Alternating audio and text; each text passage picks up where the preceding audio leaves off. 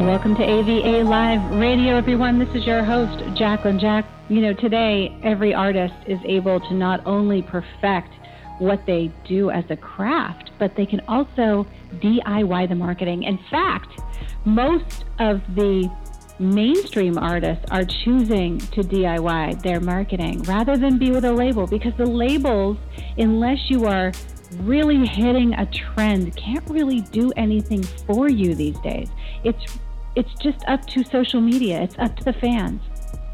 And even though they can get the exposure, it costs them so much more money to put into an artist without knowing the outcome. So they're finding that by DIY, do it yourself marketing, you're able to not only distribute your own product, but also raise your fan base and see what kind of legs your creations can actually get you.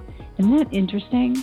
I, I'm fascinated by it because it's just millions and millions of people headed to social media every single day. And if you aren't doing that and you're not getting in those spaces and really checking it out, learning it, and getting just as fascinated by it as I am, then you are never going to make it in this music world. But I see a lot of artists that are, and I see a lot of people having a great time doing it. But you have to like people, right? I mean, when it comes down to it, if you don't really like people and you don't really love your fans and want to hear from them and want their perspective and want them in the process, then social media, of course, would not be for you.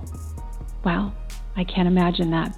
So much to follow, you know, but isn't it great? I mean, what's the first thing that you do when you get on social media. If you want to hear from the listeners, then I'm going to be posting that on Anchor FM today, and they've all called in and left me a message telling me what's the first thing that they do when they hit social media every single day. You're going to want to hear that, right? I can't oh, wait to go listen to it. I'm going to go after the show.